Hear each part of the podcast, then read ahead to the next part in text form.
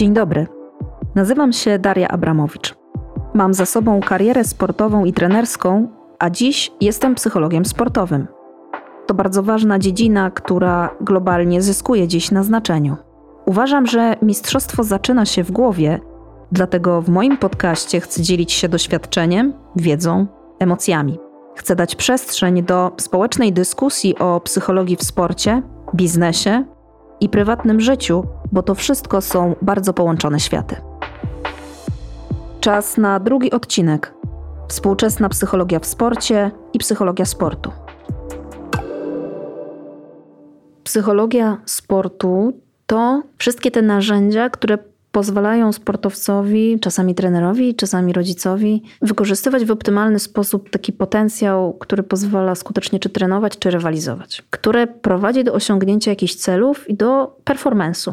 Dlatego między innymi psychologia sportu określana jest jako jedna z gałęzi psychologii wykonania, performance psychology. I tych narzędzi jest całkiem sporo. One dotyczą różnych obszarów, począwszy od regulowania pobudzenia, czyli zarządzania stresem, więc tego, w jaki sposób stosujemy oddech, a może medytację, e, treningi relaksacyjne, jak stosujemy różnego rodzaju metody wyobrażania sobie, czy to ruchu, czy to startu, biegu, meczu, zagrania, które mają za zadanie spowodować, że to realne wykonanie będzie właśnie wysokojakościowe, skuteczne, dobre. Psychologia sportu to także wszystkie te narzędzia, które ułatwiają w jakiś sposób przygotowanie się na przykład do rywalizacji, pomagają wyznaczyć cele odpowiednio, zadbać o motywację, budować tak zwane poczucie skuteczności, czyli taki moment, w którym sportowiec wychodzi na tę arenę sportowej rywalizacji, czuje się dobrze i wie, że może zrobić to, co chce zrobić. Natomiast dzisiaj patrzymy na sportowca nieco szerzej, bardziej kompleksowo, w sposób złożony podchodząc do niego w myśl no, idei, że jest przede wszystkim człowiekiem. Po pierwsze, i to jest kolejny mój bon mot, który mam w pracy. Kariera sportowa, niezależnie od tego, jak jest długa, piękna i obfitująca w sukces, jest zawsze tylko wycinkiem życia. W związku z czym warto jest, aby cały obszar takiego przygotowania psychologicznego dotyczył nie tylko tego, co dzieje się na arenie sportowej rywalizacji, ale i tego, co przed, i tego, co po, i tego, co poza. I psychologia w sporcie stara się dostrzegać inne obszary funkcjonowania sportowca, nie tylko myśl idei takiej ja sportowiec, ja kolarz, ja tenisista, ja siatkarka. Psychologia w sporcie czysto technicznie to jest Także włączanie w pracę ze sportowcem czy trenerem psychoterapii, czyli takich oddziaływań, które są bardziej wglądowe, czyli wszystkiego, co dotyczy pracy na emocjach, na doświadczeniach, gdzieś wczesno-dziecięcych na przykład, czy w ogóle ze wcześniejszych lat życia, na relacjach. I wreszcie jest to też włączanie farmakoterapii czasami, a więc oddziaływań psychiatrycznych. Więc psychoterapia, psychiatria Szerzej to psychologia w sporcie. Można więc powiedzieć, że psychologia sportu jest w pewnym sensie składową psychologii w sporcie. Dla mnie to rozróżnienie takie definicyjne, dużo bardziej niż takie czysto techniczne, polega na takim rozróżnieniu w oparciu o filozofię, o podejście takie bardzo kompleksowe, całościowe do rozwoju sportowca i wreszcie do jego życia, a nie tylko do tego, żeby skutecznie wykonywał. Bo jeżeli sportowiec staje na starcie ważnych dla siebie zawodów, ale jego myśli zaprząta na przykład to, że czeka go bardzo ważny test czy kolokwium na studiach, do którego się nie przygotował z różnych powodów, albo pozostaje w konflikcie z rodzicami czy z partnerem, to jest bardzo trudno być tu i teraz i skupić się na tej rywalizacji. To jest taki przykład bardzo jaskrawy, ale myślę taki, który dosyć dobrze obrazuje to, że bez pewnego dobrostanu i takiego komfortu w życiu bazowo bardzo trudno jest wykorzystywać w pełni narzędzia, którymi się dysponuje. Współczesny świat to jest świat przede wszystkim, oczywiście ten rozwinięty, bo, bo o nim mówimy, w którym poddani, poddani jesteśmy długotrwałemu chronicznemu stresowi na wielu płaszczyznach, w którym pędzimy, robimy wszystko szybciej, w którym dociera do nas wiele bodźców związanych z nowymi technologiami, z nowymi mediami, mm, w którym to świecie nie mówię już oczywiście o sytuacji ekstremalnej z ubiegłego i tego roku, czyli koronawirusie, ale doświadczamy różnych e, kryzysów e, społecznych, czasami kryzysów politycznych, które też nie pozostają bez znaczenia na funkcjonowanie każdego człowieka. I ta specyfika tego świata, to jak on wpływa też na relacje, na ich kształtowanie, budowanie i rozwój, powoduje, że przekłada się to w dosyć istotny sposób na funkcjonowanie w sporcie. I tak samo jak mm, wskaźniki mm, na przykład Światowej Organizacji Zdrowia, mówiące o tym, że dziś depresja jest czwartą najczęściej występującą chorobą w populacji, a do 2030 roku może być najczęściej występującą, e, będą przekładały się nie tylko na ogół społeczeństwa, ale także na środowisko sportowe, dlatego że sport jest w pewnym sensie takim szkłem powiększającym i trochę taką próbką tego, co spotykamy w społeczeństwie. To jest jedna z zresztą z ciekawszych takich społecznych, może nie funkcji, ale może jeden z ciekawszych społecznych aspektów sportu, że on bardzo mocno obrazuje często to, w jaki sposób funkcjonują społeczeństwa, jeśli dobrze się temu przyjrzymy. I dlatego właśnie uważam, że, że współczesny świat, jego wymagania, wszelkie mm, trudności związane dzisiaj z funkcjonowaniem w tej rzeczywistości w sposób istotny wpływają na funkcjonowanie sportowców. Zarówno tych, którzy są, na, żyją, funkcjonują na poziomie mistrzowskim, tych, którzy dążą do mistrzostwa i pozostają na tak zwanym specjalizacyjnym poziomie, jak i dzieci i młodzieży, tych, którzy podejmują aktywność fizyczną na wcześniejszych etapach. To jest coś, co uważam też determinować powinno właśnie zmianę podejścia w pracy ze sportowcami z takiego czysto koncentrującego się na treningu mentalnym i na tym właśnie rozwijaniu potencjału, tak żeby on wystarczał i dawał szansę wykonać y, zadanie w sposób y, możliwie najlepszy. Ta ewolucja powinna postępować w stronę tego, że patrzymy na sportowców holistycznie, że patrzymy na nich całościowo, rozumiemy to, z jakimi wyzwaniami się mierzą.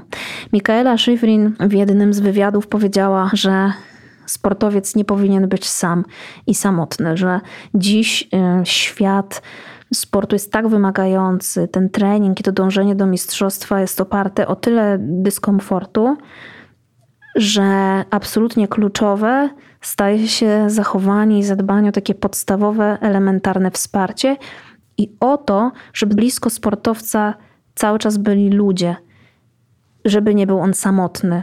Ja myślę, że to jest takie zdanie, które w wyraźny sposób obrazuje to, jak zmieniają się też w pewnym stopniu priorytety i te obszary, o które należy dbać, budując mistrzostwo. My nie mówimy dzisiaj już tylko o tym, żeby kolokwialnie nie stresować się wtedy, kiedy stajemy na starcie, czy żeby być odpowiednio zmotywowanym w czasie ciężkiego treningu, tylko patrzymy już dzisiaj na coś innego. I to jest właśnie specyfika współczesnego świata. Z uwagi na to, że coraz częściej postrzegamy dbanie o, o dobrostan psychiczny człowieka jako w ogóle taki istotny element funkcjonowania. Coraz częściej mówimy o zdrowiu psychicznym w społeczeństwie, coraz więcej uwagi poświęca się temu w przestrzeni publicznej. I to nie tylko w Stanach Zjednoczonych, które uznajemy za kraj bardzo rozwinięty w tym obszarze, choć należy zaznaczyć, że oni także mierzą się ze swoimi e, demonami i ze swoimi stygmatami e, w tym, w tym temacie. Także w Polsce na całe szczęście mm, mówimy o świadomości w zakresie jakby zdrowia psychicznego i roli psychologii i psychoterapii w życiu społecznym coraz więcej. I to przekłada się i powinno przekładać się także na sport, właśnie także z uwagi na to, jak bardzo praca w sporcie zmienia się w związku ze specyfiką współczesnego świata. Dlatego dzisiaj nie mówimy już tylko o tym, że pracujemy w obszarze psychologii sportu czy treningu mentalnego. To w środowisku sportowym staje się może nie codziennością, ale już nieco bardziej powszechne. Powiem więcej, uważam, że wręcz momentami staje się modne w niektórych środowiskach. Natomiast coraz częściej mówimy o zdrowiu psychicznym w sporcie i wiele jest przykładów tego, jak konkretne środowiska sportowe czy konkretni sportowcy zaczynają w bardzo wyraźny sposób wręcz nawoływać do tego, żeby to podejście się zmieniło. Na przykład kilka miesięcy temu dość głośno w Stanach Zjednoczonych było o jednej z rozpraw. Sprawa dotyczyła zwolnienia jednego z pracowników amerykańskiego Komitetu Olimpijskiego i w trakcie procesu pojawił się wątek tego, że sportowcy, między innymi Michael Phelps, mają bardzo duże zastrzeżenia do amerykańskiego Komitetu Olimpijskiego, że nie zapewnia w wystarczającym stopniu e, zabezpieczenia zdrowia psychicznego sportowców i sztabów szkoleniowych. Mówimy o no, jednym z najbardziej utytułowanych, jeśli nie najbardziej utytułowanym kraju, jeśli chodzi o sport y, na, na świecie. Stany Zjednoczone to jest najbardziej utytułowany związek sportowy y, na świecie, Amerykański Komitet Olimpijski.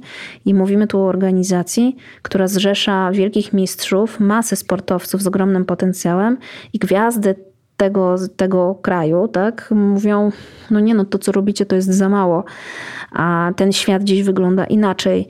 Nie chodzi już tylko o psychologa sportowego, który będzie pracował w, w, w rytmie czy w sposób e, oparty o trening mentalny, tylko zadbajmy o zdrowie psychiczne. Rozmawiajmy o depresji, rozmawiajmy o zaburzeniach lękowych, o zaburzeniach odżywiania, o uzależnieniach, bo to są wyzwania, z którymi ten sport się mierzy. I to jest coś, co też bardzo mocno obrazuje ten trend czy kierunek, w jakim podąża rozumienie pracy psychologów w środowisku sportowym, myślę. Mikaela Schifrin, wspomniana przeze mnie, wspominana właściwie co krok, ma za sobą bardzo trudny rok. Wielka mistrzyni narciarstwa alpejskiego, która w lutym 2020 roku straciła ojca. Zmarł nagle w domu rodzinnym. Nie startowała przez blisko 300 dni, poniekąd związane to było z pandemią, ale także dlatego, że wycofała się z uwagi na tragedię osobistą z, ze startów. Stworzyła we współpracy z amerykańskim komitetem, z amerykańskim Związkiem Narciarstwa i Snowboardu fundusz, który nazywał się od imienia jej ojca Jeff Schifrin's Resilience Fund. I jest to fundusz, którym zbiera się środki na wspieranie sportowców, którzy przeżywają swoje osobiste dramaty w związku z COVID-em. E, wspierający ich odporność psychiczną i jakby to, żeby umożliwić im trochę restart i powrót do rywalizacji. I to też pokazuje zupełnie inny wymiar tego, w jaki sposób patrzymy dzisiaj na rolę i psychologii w sporcie i dbania o zdrowie psychiczne w sporcie. Rozmawiamy coraz więcej nie tylko o zaburzeniach psychicznych, ale właśnie o tworzeniu wartościowych relacji, o przeciwdziałaniu samotności, o tym, co po sporcie, co po wyjściu ze sportu, z roli zawodnika, o tym, w jaki sposób adaptować się do życia. Tych wątków jest coraz więcej włącznie z tymi, które dotyczą nowych technologii, funkcjonowania w świecie mediów i mediów społecznościowych, czy w środowisku biznesu, bo są sporty globalne, które bardzo mocno z biznesem są związane. I to naprawdę stanowi często potężne wyzwanie dla sportowców, szczególnie do takich, do których sukces przychodzi, czy którzy osiągają sukces relatywnie szybko i nieco niespodziewanie.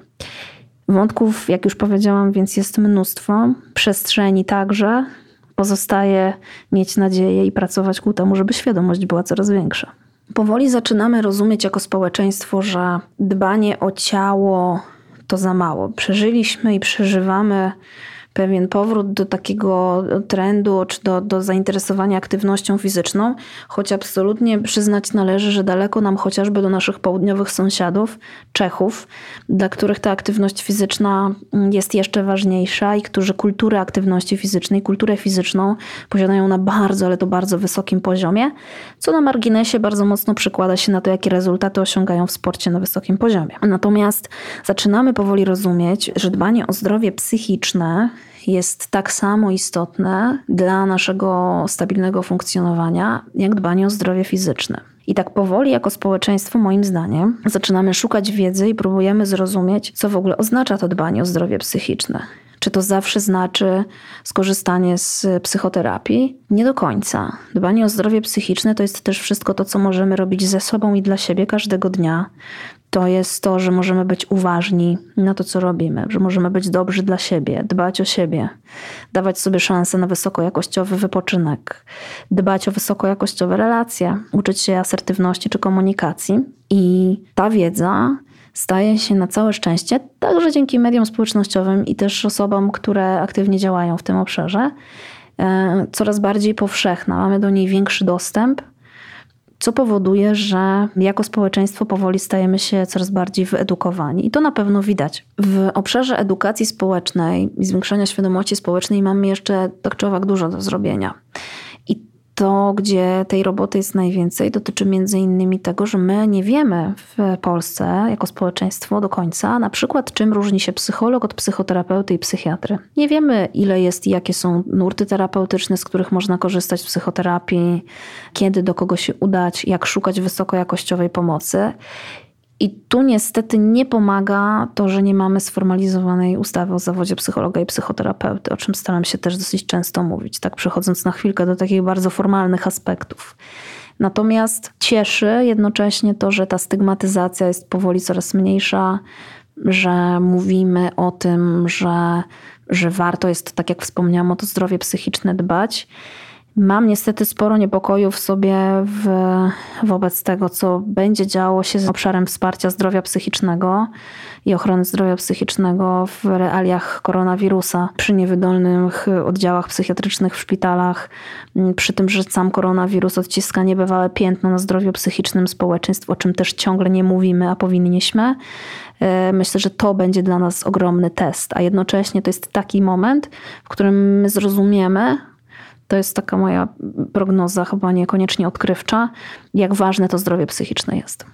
Na pewno ogromnym wyzwaniem współczesnego sportu jest w ogóle dostosowanie się obecnie do zmieniającej się rzeczywistości, także w związku z pandemią koronawirusa, która myślę nieodwracalnie zmieni wiele aspektów uprawiania i sportu i w ogóle funkcjonowania społeczeństwa. Jeżeli myślę o wyzwaniach sportu, które też przeplatają się bardzo mocno z aspektem psychologicznym, to przechodzi mi na myśl na pewno sport kobiet szeroko pojęty i to, jak on się zmienia to w jaki sposób e, kobiet i kobiety w sporcie nabywają siłę, to, jak e, pojawia się wiele dyskusji, począwszy od wspierania kobiet, które wracają do uprawiania sportu po urodzeniu dziecka, przez e, to, w jakie wzorce mistrzostwa budują kobiety, kończąc e, na tym, że czasami pojawiają się takie wątki kobiet, które chciałyby rywalizować z mężczyznami, co to ewentualnie oznacza. Myślę, że dyskusja tutaj jest bardzo szeroka. Widać też wyraźnie, chociażby po takich sytuacjach, jak pewien konflikt w kontekście marki Nike, gdzie, gdzie dotyczył on kontraktów e, i redukowania ich kobiet, które, które rodzą dzieci. To są te wątki, które są bardzo istotne, no, ale także w dosyć mocny sposób wpływają właśnie na aspekt psychologiczny. Myślę, że dużym wyzwaniem, o którym raz mówimy, potem zapominamy, ono się pojawia raz na jakiś czas, jest problem interseksualizmu w sporcie. Takim najgłośniejszym doświadczeniem i przypadkiem w tym obszarze jest, jest sytuacja Caster Semeni, lekkoatletki z RPA. Coraz więcej jest badań na temat tego, czy to już pewnie bardziej temat dla fizjologów, ale śledziłam nawet ostatnio badania dotyczące tego, czy redukowanie poziomu testosteronu, obniżanie poziomu testosteronu u tych e, kobiet będzie zmieniało jakość wykonania sportowego i coraz więcej badań takich mało jeszcze popularnych wskazuje na to, że nie i że e, nie do końca to może być warunek dopuszczania interseksualnych kobiet do rywalizacji z kobietami, więc jest to taki bardzo trudny, etyczny problem współczesnego sportu, który moim zdaniem będzie się pogłębiał. I jedno z wyzwań, do których sport musi dojrzeć, do tego, żeby je, powiedziałabym tak, przetrawić i wyciągnąć z niego wnioski.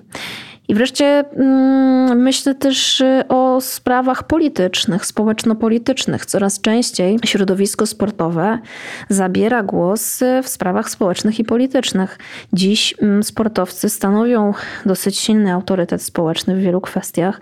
Mają przede wszystkim bardzo duże platformy we własnych mediach społecznościowych, chociażby i marki osobiste, które pomagają im w tym, że ich głos jest słyszany. I czy to w przypadku e, strajków kobiet w Polsce, czy protestów na Białorusi, czy e, Black Lives Matters i chociażby aktywności Naomi Osaki, Coco Gauff, właśnie głównie środowiska tenisowego tak naprawdę, ale nie tylko, czy nawet teraz całkiem niedawno kiedy doszło do wtargnięcia na Kapitol i do całego zamieszania związanego z uznaniem wyników wyborów w Stanach Zjednoczonych, wyborów prezydenckich, koszykarki amerykańskie zabrały zdecydowany głos w tym temacie. Wygląda więc na to, że sport coraz bardziej zbliża się do spraw społecznych i politycznych i jest to temat mocno dyskusyjny dla wielu, bo z jednej strony mamy prawo do wygłaszania własnego zdania i własnych opinii zawsze, jest to jedno z podstawowych praw człowieka. Z drugiej strony, o czym często zapominamy, bo wręcz czasami nawołuje się sportowców do tego, że powinni zabrać głos w jakiejś sprawie, każdy z nas ma prawo do niezajmowania publicznie stanowiska w różnych sprawach. I wreszcie mamy głębokie przekonanie społeczne, całkiem uzasadnione oczywiście doświadczeniami także, że sport zawsze pozostawał apolityczny i daleki od wszelkich tego rodzaju spraw społecznych, co powoduje no, dosyć duże takie skonfundowanie i zmieszanie, myślę, wielu osób, kiedy sportowcy głos zabierają. Jedną kwestią, podsumowując ten wątek, myślę, jest zabieranie głosu zgodnie z własnymi przekonaniami, ale drugą jest pewnego rodzaju odpowiedzialność społeczna. I tutaj przychodzi mi bardzo mocno do głowy jaskrawy przykład Nowaka Dżokowicza, który wypowiadał się na temat, czy to szczepionek na koronawirusa, czy wcześniej, w czasach lockdownu, kiedy organizował cykliczne transmisje live na swoich mediach, w swoich mediach społecznościowych, zapraszał takiego przedsiębiorcę, coacha, który utrzymywał, że jeżeli prześlemy wodzie y, dobrą, pozytywną energię albo będziemy się do niej modlić, to woda zanieczyszczona i toksyczna zmieni swój skład molekularny i stanie się zdatna do picia. I to wywołało ogromną burzę w mediach społecznościowych i w środowisku sportowym. I cytatem, który ja zapamiętałam z tej dyskusji i uważam, który jest bardzo uniwersalny także w całej dyskusji, czy to dotyczącej koronawirusa, szczepienia, czy naprawdę wszelkich naukowych dyskusji, jest wypowiedź Mary Carillo, która jest jedną z najbardziej uznanych komentatorek, ekspertów i analityków tenisowych amerykańskich, która powiedziała: Nigdy nie powinniśmy uznawać nauki za kolejną opinię. I myślę, że to jest takie stwierdzenie, które złotymi zgłoskami mogłoby spokojnie widnieć wypisane w wielu miejscach. I myślę, że także to będzie jednym z większych wyzwań współczesnego sportu. Dziękuję za Twoją uwagę. Zasubskrybuj mój podcast i oceń jego treść. Znajdziesz mnie na każdej platformie podcastowej i na każdym kanale social mediowym.